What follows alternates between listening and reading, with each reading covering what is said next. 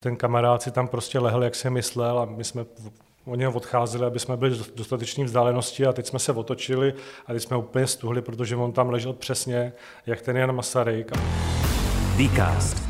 Podcast Deloitte Czech Republic. Vítám vás u dalšího dílu Dcastu. Jmenuji se Jana Morávková a dnes budu spovídat kolegu Martina Čermáka. Martin Čermák je už několik let naším kolegou a v Deloitte pracuje jako ředitel v oblasti poradenství. Dnešní epizoda se netýká ani biznesu, ani e-commerce, ale jedné z historicky nejzáhadnějších smrtí v našich dějinách. Martin se už 10 let zabývá vyšetřováním smrti Jana Masaryka z roku 1948, která zůstává i po 70 letech stále neobjasněná. Jeho pád z okna se oficiálně vysvětluje třemi možnými teoriemi. Šlo o nehodu, sebevraždu nebo vraždu. V roce 2003 se policejní vyšetřování nejvíce přiklánilo k možnosti vraždy. Předloni se ovšem na základě různých podnětů vyšetřování obnovilo. Jedním z podnětů byla i technická rekonstrukce Masarykova pádu, za kterou stojí právě náš kolega Martin Čermák. Martine, ahoj. Ahoj, Jano, děkuji za pozvání.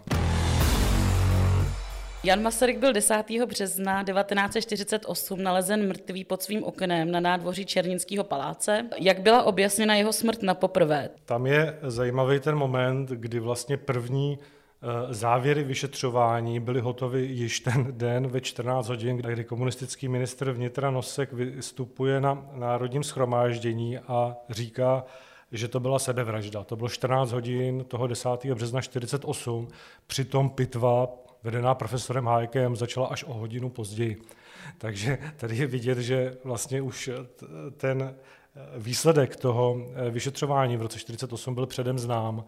Ono to vyšetřování formálně skončilo už několik měsíců později, ale ten eh, výsledek eh, byl ovlivněný, ovlivněný samozřejmě eh, komunistickým establishmentem, který po únoru 48 nastoupil eh, s plnou svojí silou a eh, ten závěr, sebevra, ten závěr vyšetřování sebevražda je zřejmý. Takže ty nesouhlasíš s tím závěrem, nebo podle, podle nějakých dostupných informací, které jsou teď aktuální, eh, ten závěr je špatný? Řekl bych, že jednoznačnost toho závěru, závěru je špatná, protože až v průběhu let samozřejmě vyplynuly na povrch další skutečnosti a to se tak dělo vlastně v průběhu všech těch eh, čtyřech vyšetřování, až po to čtvrté vyšetřování, které se změnilo, které skončilo v roce 2003, které zase naopak řeklo, že to bylo jednoznačně vražda a to za přispění minimálně jedné, eh, jedné osoby, což byl závěr vyšetřování, ke kterému jsem se já, teda a nejenom já, ale i eh, kolega, dneska už kamarád Honza, Honza Špička ze Západočeské univerzity, ke kterému jsme se my vymezovali a říkali, že že vlastně ten závěr vyšetřování je chybný. Vy jste s panem Špičkou dělali technickou rekonstrukci teda toho pádu, je to tak? Úplně první, co jsme udělali, bylo, že jsme si zaměřili Černínský palác, zaměřili jsme to druhé nádvoří, kde byl Jan Masaryk ráno 10. Eh, března 48 nalezen a dali jsme to do souvislosti, čili jsme si udělali takovou naší mapu toho Černínského paláce. Pak jsme udělali to, že pomocí fotografií a dobrovolníka jsme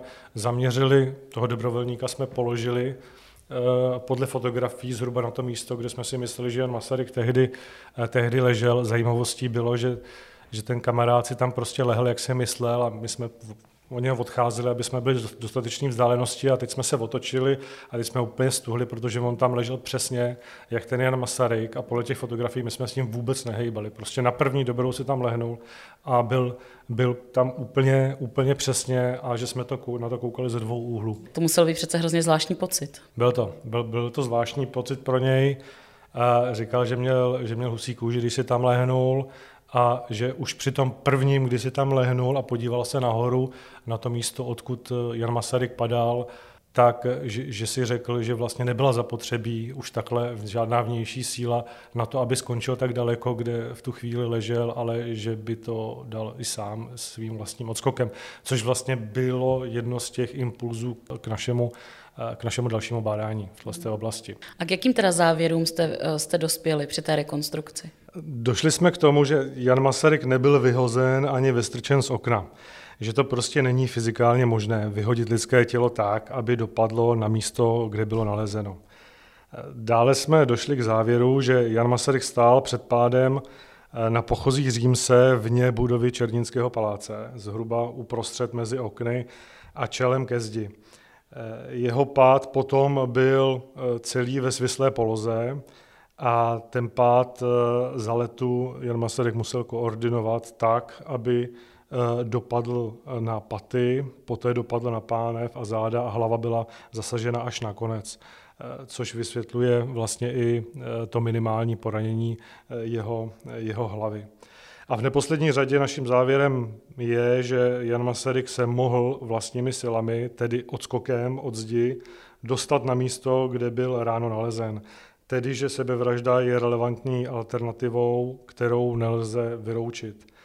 Toto vše bylo v roce 2019, kdy jsem podnět na státní zastupitelství podával v přímém rozporu s oficiálním závěrem vyšetřování z roku 2003, které říkalo, že Jan Masaryk byl vyhozen z okna silou minimálně jedné osoby. Jak, jak vy zjistíte, jak byl Jan Masaryk vysoký, kolik vážil a tak, aby to bylo opravdu objektivní, abyste mohli udělat tu rekonstrukci správně? Přesně tak jsme se ptali i my a nejdřív jsme porovnávali fotografie a, zdal se nám strašně vysoký. My jsme odhadovali, že má asi 190 cm Jan Masaryk a já jsem po všech archivech jsem běhal, po všech možných archivech jsem běhal. Scháněl jsem výšku Jana Masaryka a Nepodařilo se mi sehnat, až, až jeden tady kolega z Deloitu, se kterým jsem se bavil o tom, tak mě přivedl na myšlenku a říká, hele, on byl přece v první světové válce, tak to musel rukovat a toho museli při odvodu přece změřit. A já říkám, super. Tak jsem běžel na vojenský historický ústav a opravdu mi vyšli vstříc. A tam jsem se dozvěděl, mám, mám jeho uh, vlastně uh, záznam z roku, 2000, uh, eh, z roku 1914, když rukoval, a tam je jeho výška 182 cm. Udělali jsme i to, že, eh, že jsme odečetli 2 cm, protože po eh, tuším, že po 50 nebo teď po 40 letech se ubírá 1 cm za každých 10 let. Takže pro ty naše výpočty byla výška 180 a pak jsme v jednom virtuálním, eh, v programu ve virtuální realitě jsme modelovali tu postavu Jana Masaryka a došli jsme k váze zhruba 100 kg. Jak vypadalo, když jste oslovili ten vyšetřovací orgán s novými závěry? Jako vyšli vám stříc, anebo už tam je nějaký nechci říkat tlak, ale nějaká tendence už to mít prostě vyřešené. V jisté komunitě historiků jsem ukazoval ty naše závěry a ptal jsem se jich, jestli eh, ty závěry jsou dostatečně eh, průkazné na to, aby jsme eh, podali podnět k znovu otevření vyšetřování, což byl náš cíl. A Oni říkali unizono, že, že ano, takže vlastně ten první kontakt s vyšetřujícími orgány bylo podání podnětu na otevření vyšetřování smrti Jana Masaryka, který jsem podával na městské státní zastupitelství v Praze v říjnu roku 2019. Eh, následně jsem byl předvolán k podání vysvětlení, kde jsem celou tu studii a ty výpočty eh, s kolegou Špičkou, kdy jsme je představili a následně se vlastně rozběhlo celé to vyšetřování a ty naše výpočty a simulace byly, byly podrobeny i oponentnímu posudku znalce v oboru forenzní biomechanika a ten se s těmi našimi závěry zcela stotožnil. V jakém je teda teď vyšetřování stavu? Je to ukončené nebo je tam, je tam zase nějaký podnět od vás? To vyšetřování bylo ukončeno v březnu tohoto roku eh, s takovým eh, výsledkem vlastně, který nic neříká.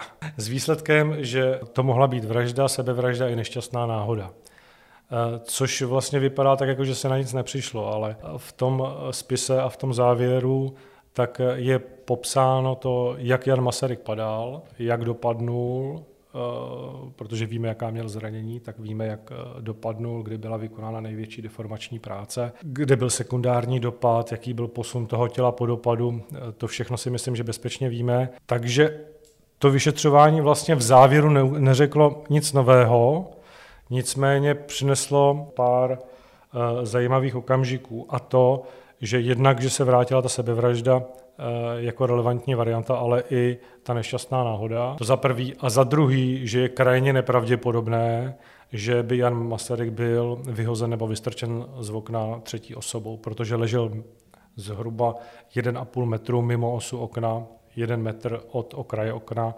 a to není v lidských silách eh, někoho, kdo váží 100 kg, hodit šikmo z okna vlastně bezvládné i vládné tělo na to místo, kde skončilo. Takže tato varianta je hodně nepravděpodobná. Zajímalo by mě, co ty si myslíš, že se tam reálně odehrálo. Samozřejmě, že mám, že mám nějaký svůj názor na to a můj názor podle toho, co jsem se všechno dozvěděl a co vychází z těch našich výpočtů je, že tam kolem půlnoci dorazilo, nechci říkat přímo komando, ale prostě nějaká skupina lidí, která tam šla dělat domovní prohlídku. Cílem bylo nalézt materiály, které by byly pro Jana Masaryka kompromitující a kterým by si ho eh, tehdejší komunistická vláda a celý systém jakýmsi způsobem zavázal a přitlačil ho ke zdi, protože Jan Masaryk v posledních dnech před smrtí opakovaně mluvil a střídavě mluvil o buď to emigraci nebo o sebevraždě. To je, to je známo a potvrzeno. Čili tahle ta e, noční prohlídka tam určitě byla. Máme to potvrzeno z výpovědí e, z vyšetřování z roku 68, Eh, kdy vlastně uplynulo už několik eh, desítek let od té smrti, takže ty lidé se o tom eh, bez obav rozpovídali, případně jejich potomci o tom mluvili, že o tom tatínek, maminka doma říkali, že tam prostě jakési to komando vniklo do Černínského paláce kolem půlnoci. A Jan Masaryk podle mého názoru buď to před tím komandem utíkal, vylezl na to okno, a chtěl se schovat, buď to schovat mezi těmi okny vně Černínského paláce na té pochozí Římse, která má šířku zhruba 55 cm, čili je docela dobře pochozí. A pak se stalo buď to to, že tam sám ztratil rovnováhu a jak se snažil vyrovnávat tu rovnováhu, tak mírně poodskočil a eh, jakýmsi kontrolovaným způsobem spadl na to druhé nádvoří, nebo eh, tam někdo, nějaký útočník z okna, tam buď to fyzicky zachytil za ruku, což není úplně vyloučeno, že se tak mohlo stát a způsobil ztrátu jeho rovnováhy a Jan Masaryk spadl, nebo případně nějak jinak ho k tomu skoku vyprovokovali ti lidé, kteří v tom jeho soukromém bytě byli. A Jan, Jan Masaryk teda buď to spadl, nebo odskočil sám. To je, to je moje verze. Eh, nemyslím si, že tam došlo, kdybych to měl seřadit podle eh, nejméně pravděpodobné verze až po tu nejpravděpodobnější, tak eh, ta nejméně pravděpodobná je, že by do něj někdo strčil, protože to by tam bylo vidět na tom dopadu a ta zranění podle pitevního protokolu jsou tak vzácně symetrická, jak na patách, tak na pánovi, tak na žebrech, v přední i zadní rovině, že eh, tam není žádný impuls, eh, impuls, který by to tělo eh, zákonitě rozrotoval. A Jan Masaryk ležel kolmo ke zdi a dopadal nejdříve na paty, kde byla největší ta deformační práce, potom na tu pánev, kde byl sekundární dopad, pak se mírně předklonil a pak teprve padal, pak teprve si lehnul na záda a ten pohyb z předklonu na záda, kdy už seděl na zemi, tak eh, způsobil ještě posun jeho těla zhruba 80 cm od zdi. Tudíž ta hlava nebyla skoro vůbec eh, zasažena jakýmkoliv eh, zraněním. Takže ta pro mě nejpravděpodobnější varianta je, že odskakoval sám a ten celý pád ještě ke všemu koordinoval tak, aby dopadal na nohy. On odskakoval a letěl tak, jako kdyby se chtěl zachránit. Já mám za to, že uh, objasnění smrti Jana Masaryka je vlastně věc, která dokud se asi neotevřou moskevské archivy, což si myslím, že nenastane, uh, že to je, ne, nemá, nemá výsledek, nemá to rozuzlení. Není to už trochu boj jako s větrnými mlýny? Je to boj s větrnými mlýny. Je to boj, ale Eh, já říkám, že Amerika má vraždu JFK, my máme zase Jana Masaryka. A velice správně říká, že dokud se neotevřou moskevské archivy, což je mimochodem taky jeden ze zajímavých závěrů tohoto posledního vyšetřování, který v tom roce skončilo. Eh, tak jako v předešlých eh, vyšetřováních byla oslovena v rámci tohoto vyšetřování prokuratura, generální prokuratura Ruské federace a při předchozích vyšetřováních nikdo neodpověděl. Tentokrát generální prokuratura odpověděla s tím, že eh, v žádném archivu na území Ruské federace se nenachází žádné, žádné materiály související se smrtí eh, Jana Masaryka což je věc, nad kterou bych se pousmál. Jsem eh, ve spojení s naším velvyslanectvím v Londýně a jakmile skončí korona, koronavirová uzávěra tamních archivů, tak mám slíbeno, že některé tisky mi tam, mi tam seženou, které vím, že tam jsou a e, na které se moc těším. Myslíš si, že se vyšetřování ještě někdy teda obnoví? On už by to bylo šesté kolo. Hmm. Už by to bylo šesté kolo, ano, říkáš to správně. Myslím si, že se obnoví, až se, e, až se dozvíme nějaké nové skutečnosti, e, zejména z těch archivů. Já Doufám, že moc neprozradím, ale já jednu skutečnost mám, která je docela závažná, ale tu ještě nemám ověřenou, tak ji nechci nikde říkat. To, to je zrovna jedna ta, eh, jedna ta skutečnost, která by opět, eh, nechci říct donutila, ale která by opět to vyšetřování otevřela, ale nejdřív si to potřebuji ověřit. V čem je vlastně těžiště vaší práce?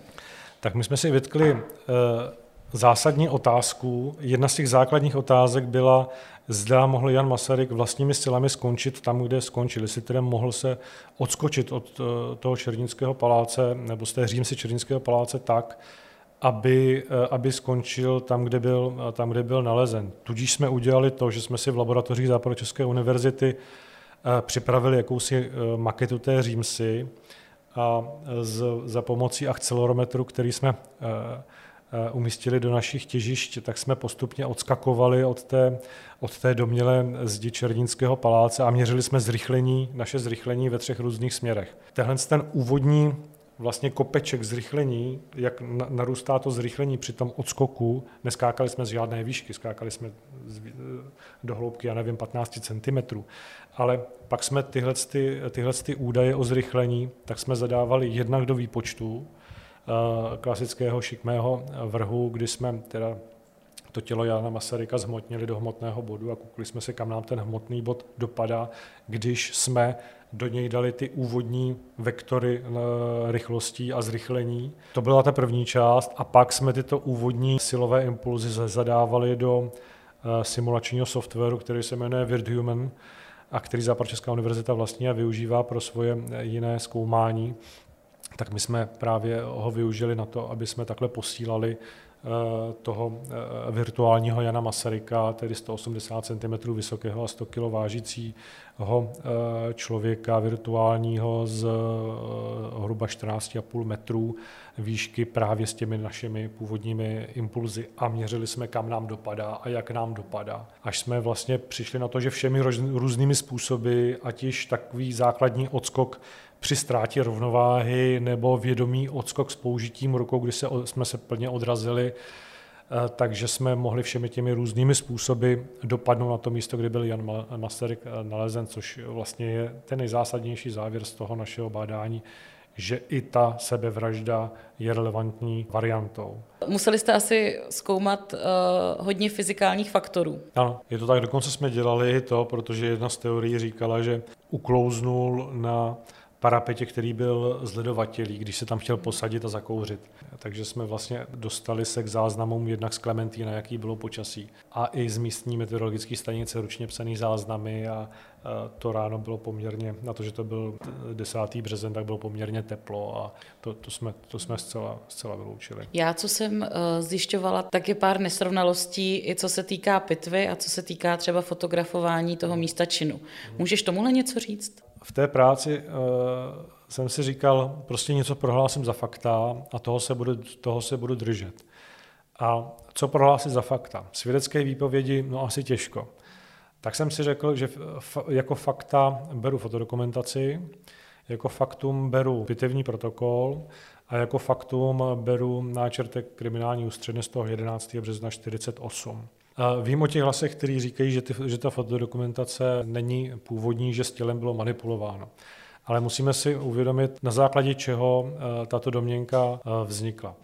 My od roku 68 víme, že s tělem bylo manipulováno při, eh, při ohledání mrtvoly Jana Masaryka policejním lékařem a víme jak. Eh, nikde není popsáno, že by byl potom nádvoří přenášen nebo přemysťován. Víme, že ho posadili na levý rok, bok, na pravý bod, aby, aby zjistili posmrtné skvrny a tak dále. Ale nikde není popsáno, že by s ním bylo manipulováno tak, aby se hýbalo, řekněme, jeho, eh, jeho těžiště. Před dvěma lety se objevila nahrávka Vilibalda Hoffmana, což je nahrávka policisty nebo ne policisty, ale příslušníka inspektora státní bezpečnosti, který byl mezi prvníma eh, na tom místě a údajně měla popisovat to, že ta poloha, která je zdokumentovaná, tak není ta poloha, eh, ve které byl Jan Masaryk nalezen. Tom přepisu toho hovoru není jediná zmínka, že by bylo to tělo přenášeno. My víme, že ta původní poloha těla byla mírně na levém boku. Ten Willibald Hoffman říká v té nahrávce, toto není původní těla, to už je tělo upraveno k fotografování. To je to jediné, co on tam říká. A my víme, že ta původní poloha byla na boku a měl otevřená ústa, otevřené oči. Na fotografiích je na zádech a má zavřená ústa a zavřené oči, což se dá vysvětlovat, že, jako, že je to ta úprava eh, k fotografování.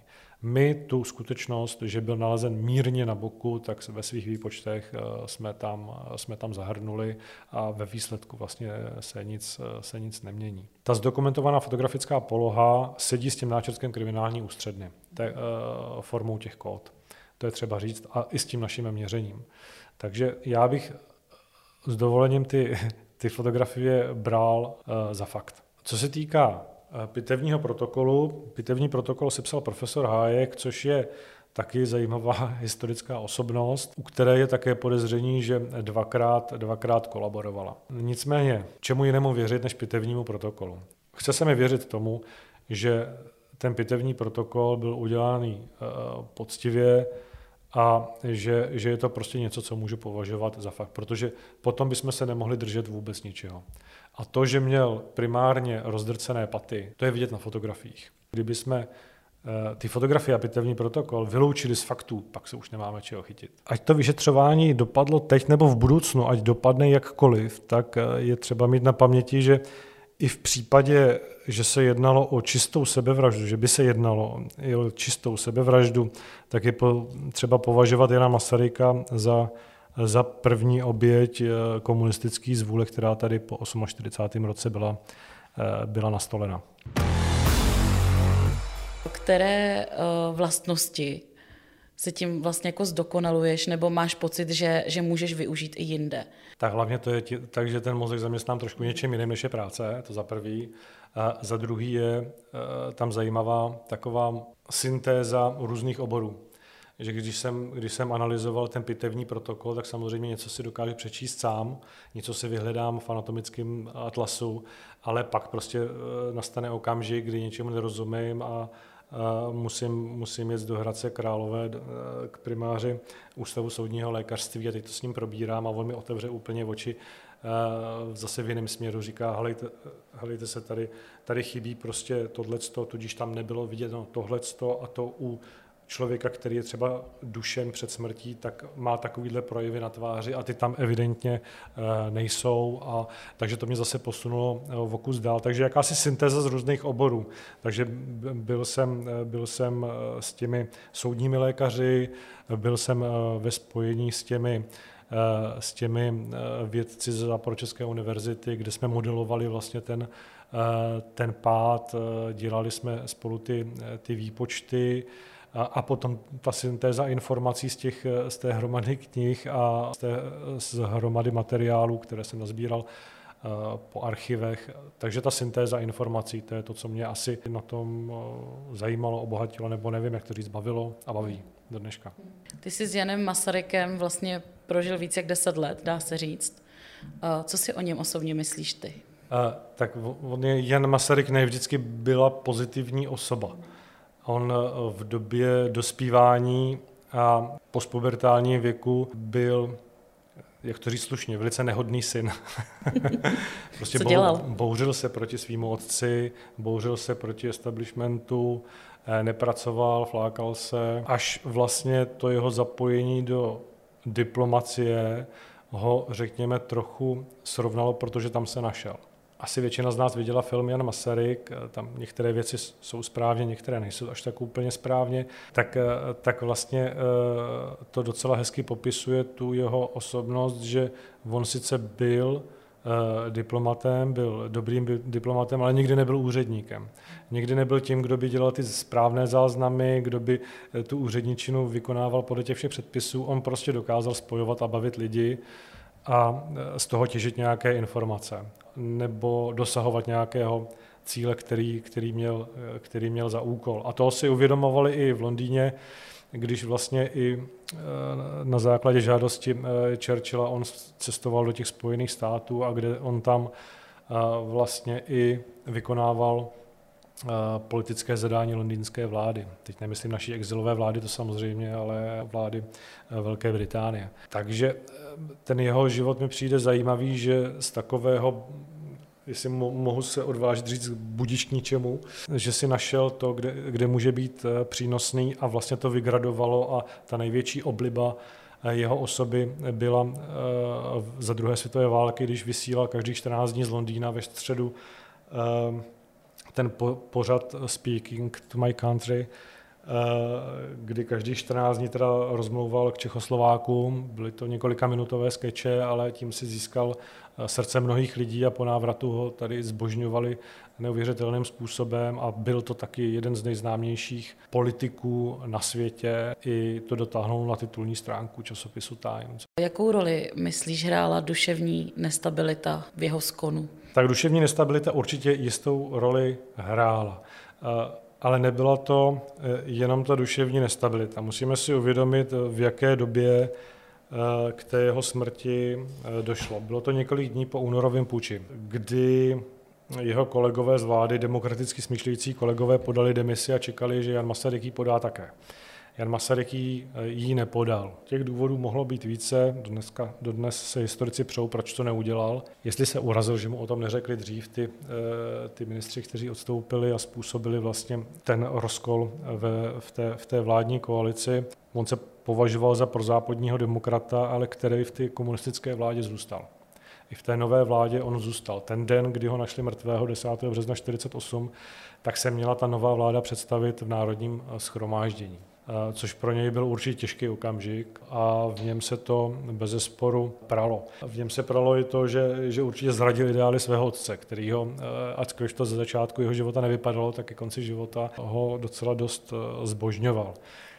Zaznívala kritika jeho západních přátel, vůči eh, směřování zahraniční politiky Československa, protože od vlastně února 48 nebo už předtím už eh, ten azimut byl jasně daný a celá, celá naše zahraniční politika byla vedená pouze jedním azimutem a to moskevským. Takže ty, ty přátelé ho postupně opouštěli a zavrhovali a on samozřejmě z toho nebyl šťastný. Z Moskvy zcela nepokrytě vanul studený vítr od Stalina, který ho prostě neměl rád a který se ho chtěl, chtěl zbavit a dokonce pár dní před smrtí ho eh, navštívil Jana Masaryka, eh, speciální vyslanec Stalina Valerian Zorin. Byl u něj údajně tři minuty a Jan Masaryk po této návštěvě byl hodně nervózní a byl prý jako stěna. Takže můžeme se domnívat, co při takových rychlých návštěvách poselstvích od, od Stalina e, zaznělo. Je tam určitě i ten moment, že půl roku předtím, než zemřel, tak na, na něho byl spáchaný atentát. Jmenuje se to Krčmaňská aféra, kdy mu přišla bomba, která naštěstí teda, teda nevybuchla. Odcházel mu vlastně jeho vzor, nebo jeho, jeho, chtěl jsem říct starý přítel, ale on byl dokonce, on byl zhruba stejného věku jako Jan Masaryk, ale Edvard Beneš e, vlastně už fyzicky odcházel a odmítl Jana Masaryka podržet v té těžké chvíli a odmítl mu poradit. Jan Masaryk vždycky potřeboval vedle sebe mít nějakou silnou osobnost. Když to nebyl jeho otec, tak to byl prezident Edvard eh, Beneš.